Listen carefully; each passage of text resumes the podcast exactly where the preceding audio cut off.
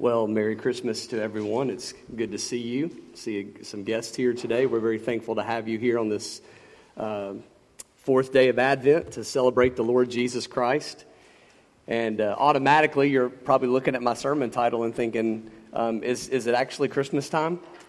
Um, and I promise you that uh, every message that I can preach from this pulpit will be about Jesus, and it will be a, a Christmas message. Um, as Adam taught us last week, Joy to the World can be sung uh, throughout the year, not just as a Christmas song. Um, I don't know if you've lived in Bartlett very long or in the, in the neighboring area, but uh, I have a, one, of the, one rule that I have as a Bartlett citizen is I never go to Kroger at 12 o'clock on a Saturday. Anybody know why? Because at 12 o'clock on a Saturday at Kroger, right up the street, a siren will go off that will pierce your eardrum and literally cause a temporary deafness. Um, it is painful. I know about it because I live so close to this Kroger that I hear it go off every week. And for us, we think of that siren as a tornado siren, right? That's what we, that's what we would call it. But actually, the, the, the true term for that siren is a civil defense siren. That's what they call them. And the reason why is because they are for civic defense.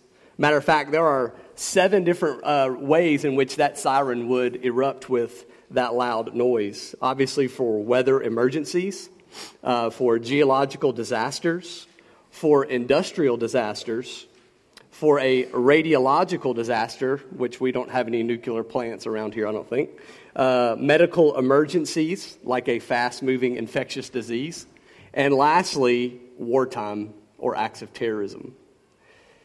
The reason I tell you that this morning is because, thank the Lord, that siren has never had to blare because of wartime or terrorism in our city, in our country, or in our nation.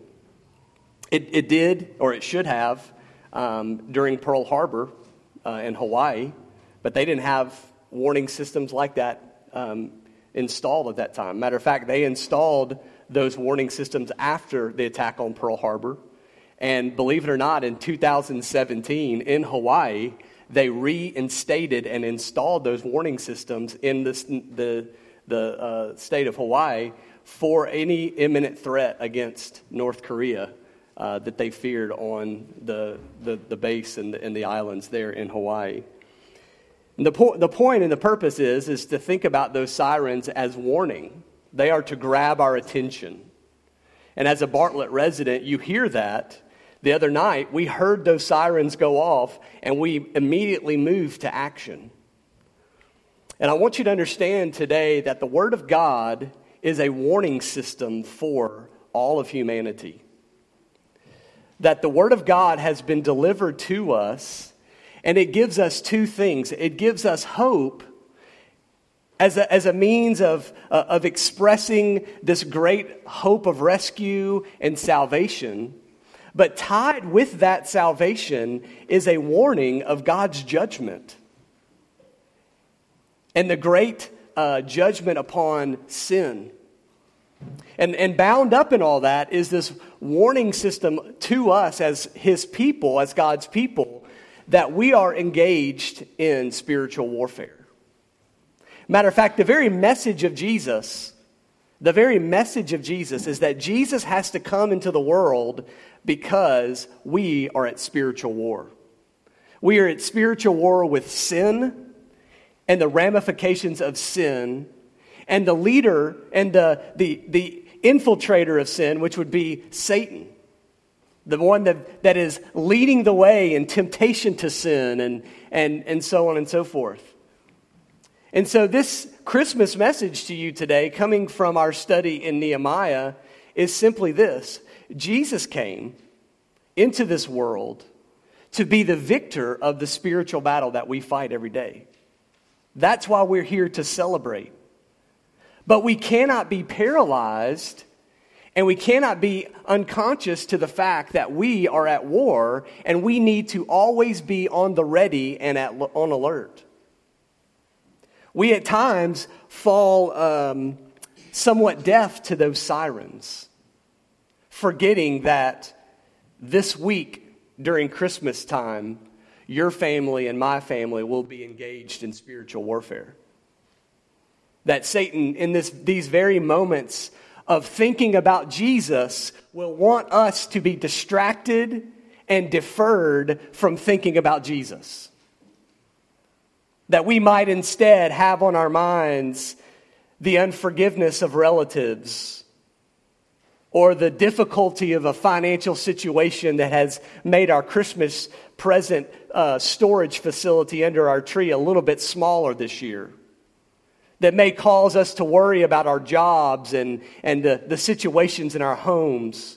All these things mounting up, distracting us from what we're here to do and to think about, and that is the Lord Jesus, the salvation that He brings, the victory that we have in Him. Let me read for you Ephesians chapter 6 to remind us. The writer Paul tells the, the, the church in Ephesus Be strong in the Lord and in the strength of his might. Put on the full or whole armor of God that you may be able to stand against the schemes of the devil. For we do not wrestle against flesh and blood, but against the rulers and the authorities, against the cosmic powers over this present darkness, against the spiritual forces of evil in the heavenly places. And so, we as a, a church today want to be reminded from God's word that just like God's people in the day of Nehemiah, we are at war. Let us stand ready and be on alert. And the best way that we can be on alert is understand in the ways in which the enemy attacks us and the ways in which the enemy uh, fights against God so that we might be ready for battle. Charles Spurgeon, the great preacher, the prince of preachers, says this When we think that we have no occasion for our sword, we begin to unbuckle it from our side. We strip off our armor piece by piece, and then it is that we become the most exposed to the attack of our enemies. Now, we all know that Ephesians chapter 6, God is the source of our protection. God is the one who provides the armor by which we might fight the battle. And we put on that armor and we wear that armor in alertness to the battle before us. But we also must be aware that we could put on those, those pieces of armor, maybe piece by piece, uh, individually, not as a whole because we are distracted in such a way by the cares and the, uh, the, the love of the world.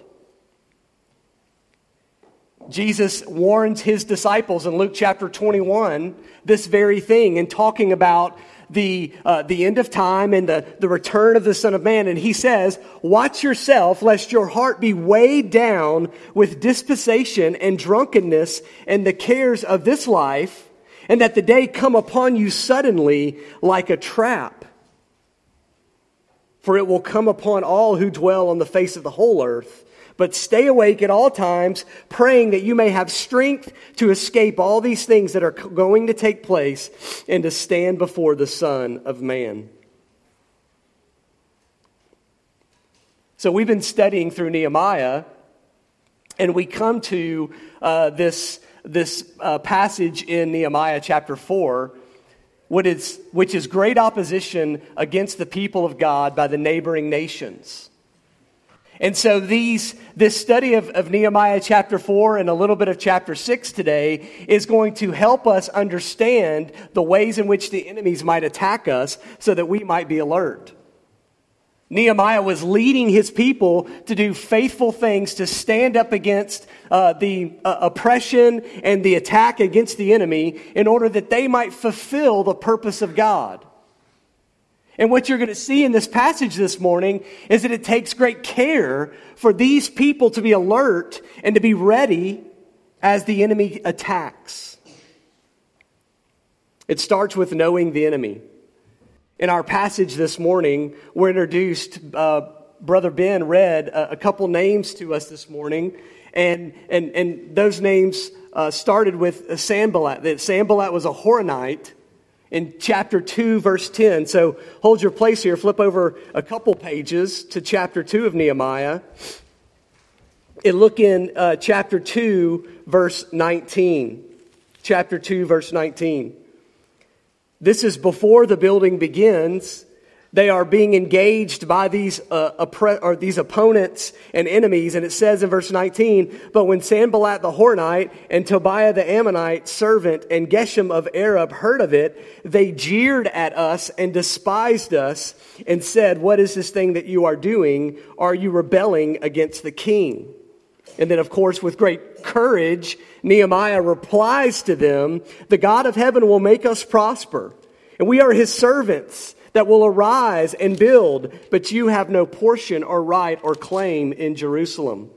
Well, last week we looked at the building process. We saw the community at work. We saw the faithfulness of God's people coming together and working. But guess what? As God's people, as the church in today's world, as they work together to do the work of the Lord, guess what happens? Satan will not hold back. He will continue to attack. He will continue to disrupt. And so, what do we see in chapter 4 and all the way through 6? We see a struggle among the people of God to accomplish the work of God, first from an attack by the enemy of God. And that's what we see in chapter 4. Look in verse 1. Here we are again. Now, when Sanballat heard that we were building the wall, he was angry and greatly enraged, and he jeered at the Jews. So we have Sanballat, who is, as one commentator calls him, the chief political opponent of Nehemiah. He is what we would consider the governor of the neighboring area of Samaria, from the area of Beth Horon, which is why he's called a Horonite. And he is literally standing opposed as this political adversary of the Jews regaining their prominence regaining the glory of Jerusalem by having these walls rebuilt. He wants to see the city destroyed. Another character is Tobiah the Ammonite. Interestingly, Tobiah actually means Yahweh is good in Hebrew. That his name reflects the fact that the Ammonites were descendants of the Jewish people. But ultimately, through the Old Testament, you began to see that the Ammonites became enemies of Israel and Judah. And now, in this day of Nehemiah, the Ammonites again are being uh, are standing and opposing the rebuilding of the wall. And finally, uh, looking as I read in, in chapter two, verse nineteen, another Geshem the Arab. Therefore, knowing that the Arabians were also uh, a part of this opposition, as well as we read the Ashdodites and other nations as well. And what we want to see from this is simply the fact that the, the, uh, as the work of God is, is, is being accomplished, the enemies of God are rising up in multitudes to oppose this work. And listen, let me just encourage you as a believer in Jesus Christ that when you are doing the work of the kingdom, when you are sharing the gospel and you are uh, trying to, to, to aid in the expansion of the church, you're going to see that opposition and let that opposition, as difficult as it might be, encourage you. Let that opposition be the thing to remind you that you are doing what God wants you to do because Satan is attacking you. Satan has no interest in people that are paralyzed and, and, and um, ineffective in gospel ministry. Yes, he wants to, to attack the church, especially churches that are being faithful to the gospel ministry. And so these raging, raging nations remind us that God's people are always going to be in conflict with a, a dead and blind and lost world led by Satan himself. And the church must remain vigilant in our awareness that Satan wants nothing more than to see the efforts of the gospel proclamation and the glorification of Christ and the multiplication of the church be thwarted until his end. So let's learn a couple ways this morning, this afternoon, how Satan might attack us, that how, how the way of the enemy might be upon us so that we can fight against that and instead be and focus on the ways of the faithful. So you're going to see the ways of the enemy this afternoon and you're going to see the ways of the faithful. The first, the ways of the enemy oftentimes is mocking and discouragement. Both in chapter 2, verse 19, and in chapter 4, 1 through 3, you literally see the jeering or the mocking from Nehemiah's enemies play out.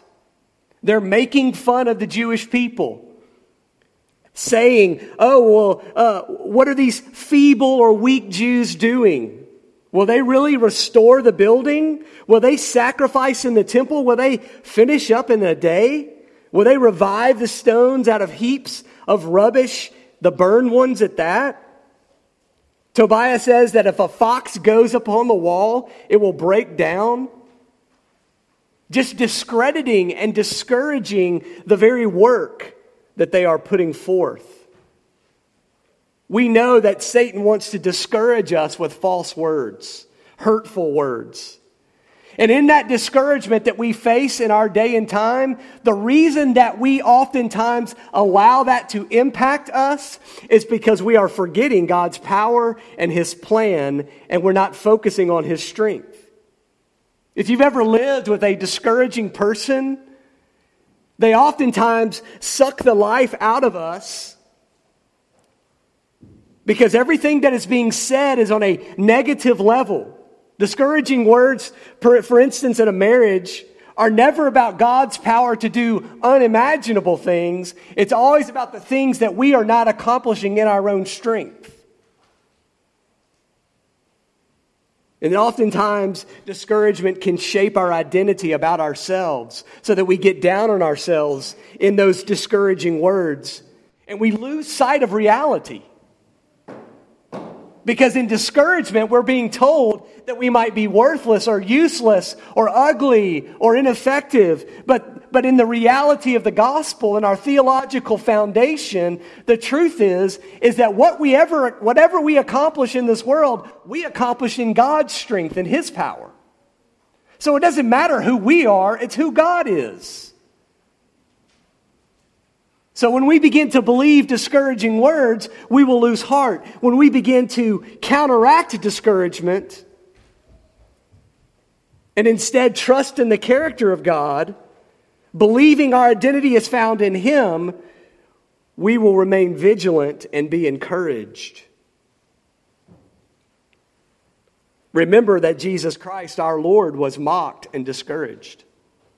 This is one of the ways that we are told, prophesied, it was prophesied about the Lord as he would come in Isaiah 53 that he would be despised and rejected by men, a man of sorrows, acquainted with grief. And as one whom the men hid their faces when he was despised, and we esteemed him not. You can think of examples throughout the life of Christ where he was ridiculed for being from Nazareth that even his own family thought that he was at one point insane.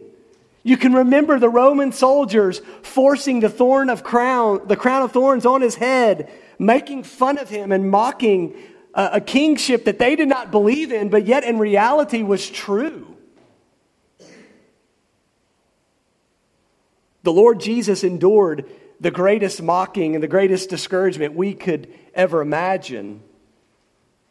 And because of that, he, uh, knowing of, of what he accomplished, knowing that he went to the cross, that he was faithful to endure those things, so that he would be victorious and therefore help us in our moments of discouragement.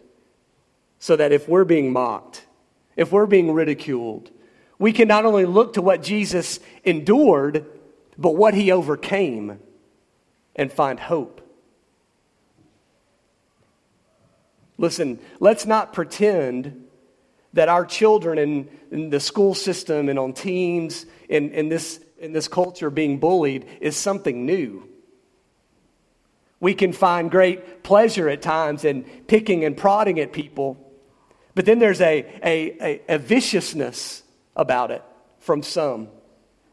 Tearing down other people to make themselves feel better. Church, let me encourage you that discouragement if you are a discouraging, critical, mocking person, you are doing the work of Satan and not the Lord.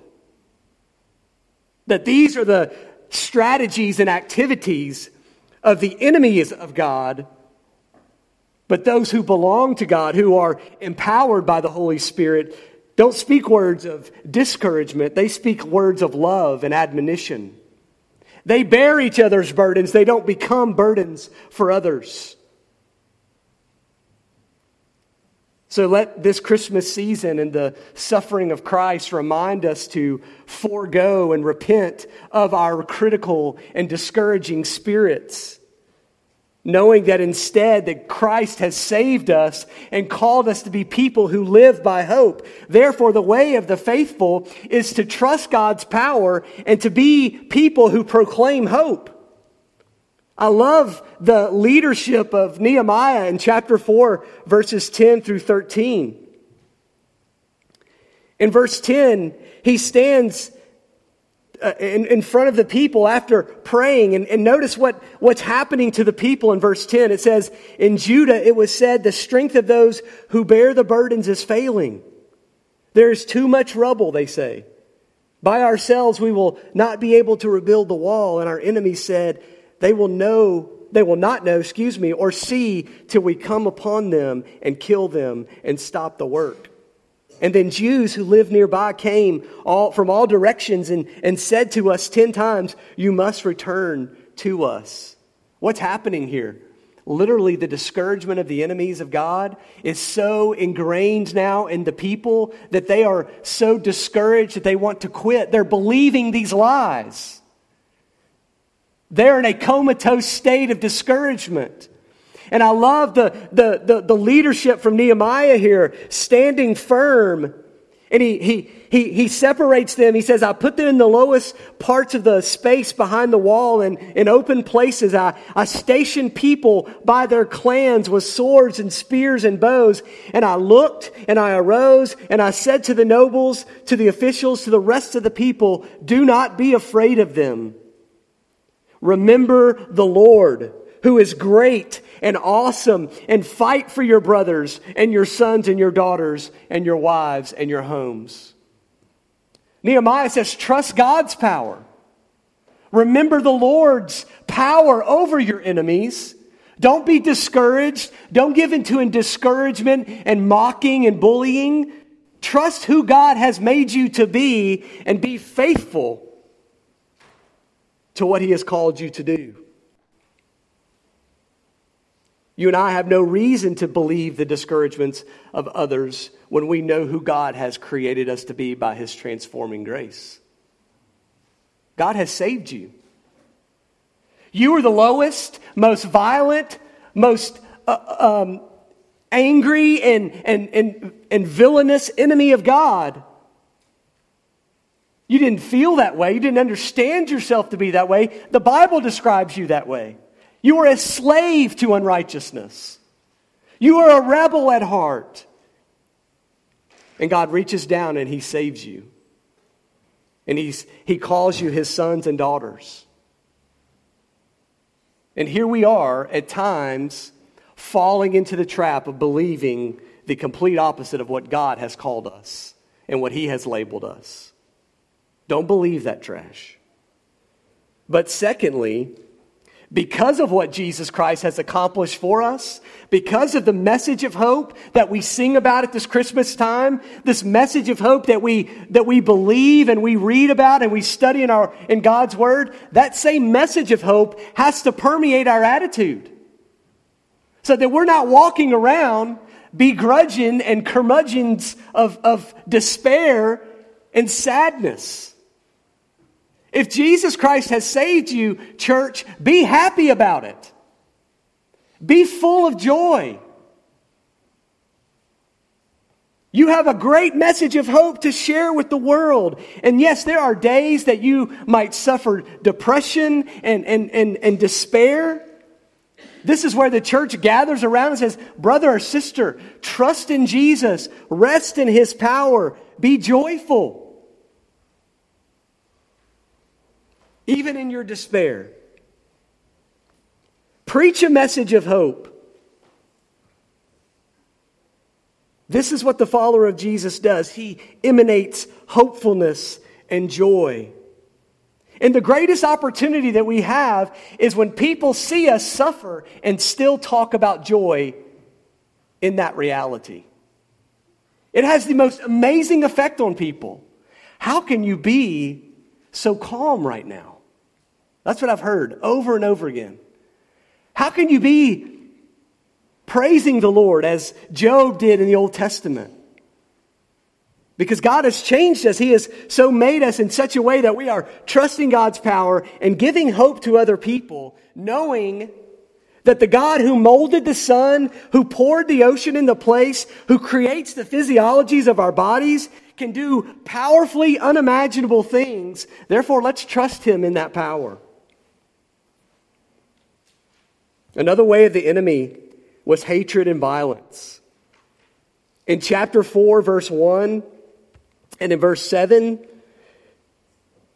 we see that Sanballat most particularly, but the enemies in general were, were angry. They were greatly enraged as they mocked the Jews. It literally means that they were hot and irritable.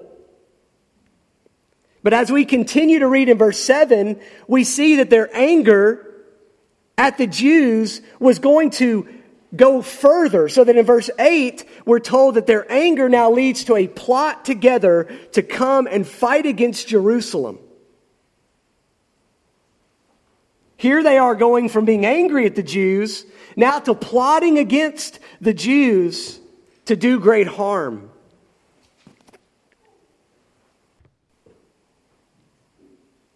Now, I've included chapter 6 here, not because I'm trying to cover too much, but because literally this type of oppression and, and, and conflict continues in chapter 6. Let me read verses 1 through 4. Now, when Sanballat and Tobiah and Geshem the Arab and the rest of our enemies heard that I had built the wall and that there is no breach left in it, Although up to the time that I had not set the doors and the gates, Sanballat and, Geshem sent to me saying, Come and let us meet together at Hakkephirim in the plain of Ono. But they intended to do me harm. And I sent messengers to them saying, I'm doing a great work. I cannot come down. Why would I uh, stop the work while I leave it and come down to you? And they're persistent in this way, but thankfully, Nehemiah sees the writing of the wall that these people who are trying, who are hating the Jews, want to be violent against the Jews, and now they are literally plotting to kill Nehemiah and do him great harm. This is the, again, the actions of our enemy that they want to hate us. And in their hatred, that hatred leads to violence. That violence sometimes leads to murder. And this is the way of, uh, of, of Satan, our enemy. He wants to see the death of the saints. We, we've seen throughout all of church history the martyrdom, the martyrdom of, of faithful brothers and sisters in Christ who have stood their ground to believe in Jesus alone, regardless if, of life and death. And, and, and in Satan's ignorance, he thinks that he is accomplishing great things when the saints are martyred and killed. And yet, all he, what he does not realize is that their martyrdom strengthens the faith of other believers. That we are just bonded back together to say, we acknowledge the hatred, we acknowledge the violence, and even the murder. And we are challenged to stand firm. Why? Because Jesus Christ, our great Savior and Lord, went to the cross, put on the humility, accepted the death so that he could be the atoning sacrifice so that we might be transformed. So the way of the enemy is to hate you. Listen, the, the greatest and most comforting thought that I have among people in my life that are unbelievers is this fact. When they are unbelievers, they are lost, they are going to act like unbelievers. They are going to live for themselves. They are going to love the cares of the world. They are not going to put you first. They are not going to put Christ first. They are putting themselves first. This is the sinfulness of all humanity. When we begin to understand that, then their actions are not Christian actions, oftentimes not even moral actions. They are self glorifying actions. May that be the fuel that leads us to proclaim the good news of the gospel to them. That even though they may hate us, we are called as the faithful to be different. Because while the way of the enemy is hatred, and the way of the enemy is violence, and the way of the enemy, is even murder, the way of the faithful is to trust the justice of God and to be people of prayer. This is what Nehemiah does over and over again. Notice what he says in, in chapter 4, starting in verse 4 and 5 as they're jeering and they're mocking uh, uh, Nehemiah and the people, Nehemiah goes to, to pray. Hear, O God, for we are despised. Turn back your taunt on their own heads. Give them up to be plundered in a, in a land where they are captives. Do not cover their guilt, and let not their sin be blotted out from your sight, for they have provoked you to anger in the presence of the builders. How did Nehemiah handle this conflict? Well, he didn't handle it with retribution. He trusted the faithfulness of God, who is the just God. Look again in chapter 6, verse 14, in a very similar response.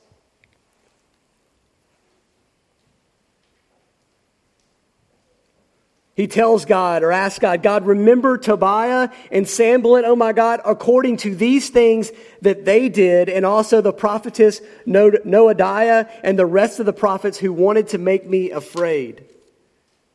He's putting his trust in God's justice, knowing that God will do what is necessary to bring his enemies and bring the judgments according to them and what they've, uh, what they've done against the enemies of God. God is the one to be trusted. He is a just judge.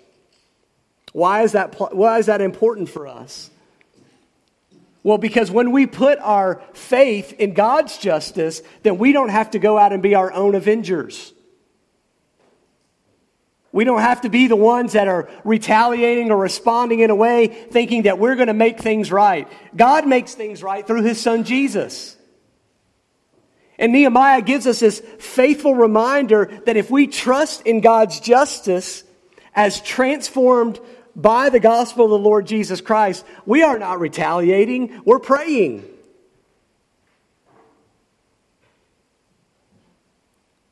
We're not rising up in anger and viciousness. We are getting on our knees in prayer, trusting in God's justice, in His timing. And this is convicting for our culture today. Not to retaliate, even with our words. Listen, social media is a, is a barrage of retaliation back and forth. It's no longer about sharing ideas. It's literally throwing verbal jabs and, and, and, and wordy jabs at each other.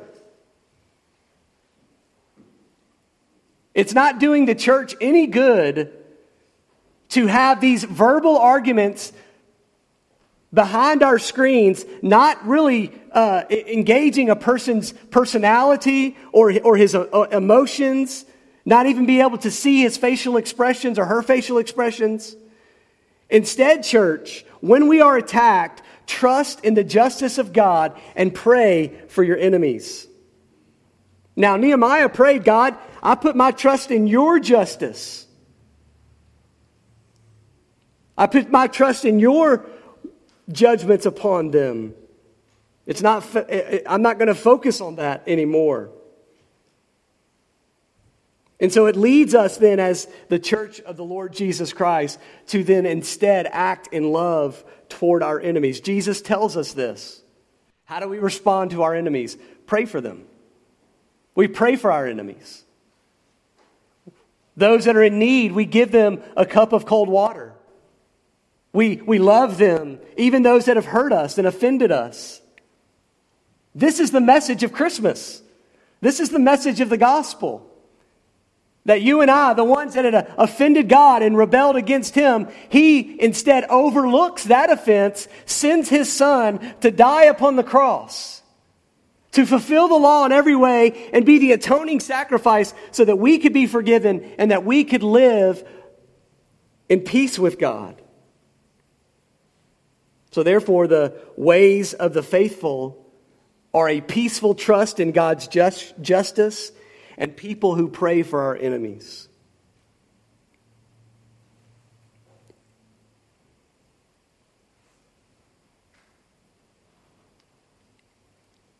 And finally, I'm going to stop here this, this, uh, this afternoon because I could go for another 45 minutes. We'll pick this up next week. But finally, remember that in Revelation, the Bible tells us that Jesus Christ will return. And he comes in a different way that he came as that babe in a manger. In Revelation, he's not a child in humility, in poverty, in meekness, in obscurity. He comes in power. And the Bible tells us in Revelation that he comes as a warrior to wage war and judgment against those that have uh, uh, uh, attacked his people and his church. And guess what? He is the victor. He not is only will be the victor, he is the victor because he gained that victory on the cross in his death and resurrection. And so, as you go throughout this Christmas week, I pray that you would trust in Christ as a believer, as a follower of the Lord Jesus, that you would remember the spiritual battle that we are a part of, and that you would rest in the character of God as your source of strength, that you would remember the Lord, as Nehemiah tells us, that you would remember him as the great and awesome God. And that as transformed people of God, you would be different, showing your faithfulness to love and to care and to pray. And let me just invite you, if you're a guest with us or you're online uh, tuned in, let me invite you to consider your life. And does it measure up with the ways of the enemy that has been described today? Are you full of anger and wrath and vengeance? As you approach the Christmas season, are you bearing the great load and burden of an unforgiving heart? Well, the Bible tells us that someone that, that lives in such a way is not born again because the Spirit of God changes us. Doesn't mean that you won't struggle with unforgiveness at times, that you won't deal with the uh, and wrestle with uh, an, an uncaring word or action. But we're talking about the lifestyle and the burden of an unforgiving and uncaring heart.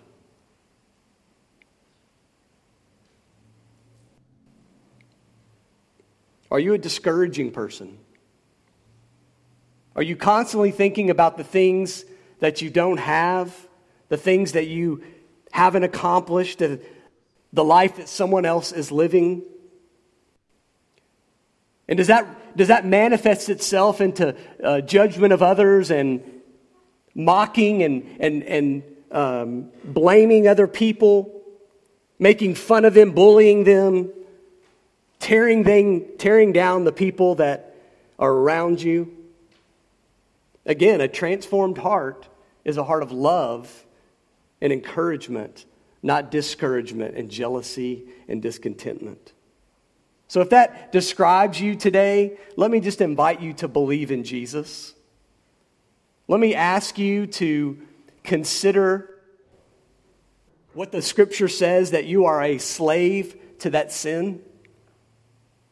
And the only way that a, a, person can escape such a, a slavery is not to liberate themselves, it's to trust in Jesus to liberate them.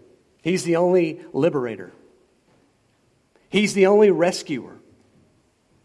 And this Christmas season is not about a baby in a manger. It's about a baby in a manger that lived a perfect life because you and I can't live it. That he was God in the flesh. He came down into this world, putting on human flesh, living a perfect life, dying upon the cross so that we could receive forgiveness. And so the invitation is that you would believe in Jesus because he defeated sin and death at the cross and in his resurrection because you can't defeat that. You'll never have victory over discouragement, even though you can have a temporary moral change. You'll never have victory over anger and jealousy and unforgiveness, although you may go a day or two feeling better about yourself. But Jesus Christ can rescue you when you believe and trust in him. And so I pray you would do that. Father, I, I thank you for this uh, season again that we come upon. You've given us another Christmas time with our families to think about your son, Father, to think about the, the rescue that he has provided, the victory that he has given in his uh, redemptive work upon the cross, his resurrection. And because of those things, Father, we celebrate today this Lord's Day, all that He is and all that He has done. And Father, our greatest desire is that, one, we would live as people who have been transformed. That the Spirit would work in us in such a way that people would see that we are different in the way that we live. That we would have forgiveness and love and compassion for those around us. But secondly, our desire this afternoon is, is simply to see those who have not experienced such hope and joy come to experience it today by trusting in Christ. And with that, God, we, we leave that in your hands. You tell us, Father, that you open the eyes of the blind. You allow the deaf to hear. You raise people from the dead. And we know that you have done that in many of our lives, and we pray that you would do that in the lives of others today who are lost and without Christ and awaiting his judgment. So, Father, we thank you for this time, this celebration of your Son. In Jesus' name we pray. Amen. Let's stand together.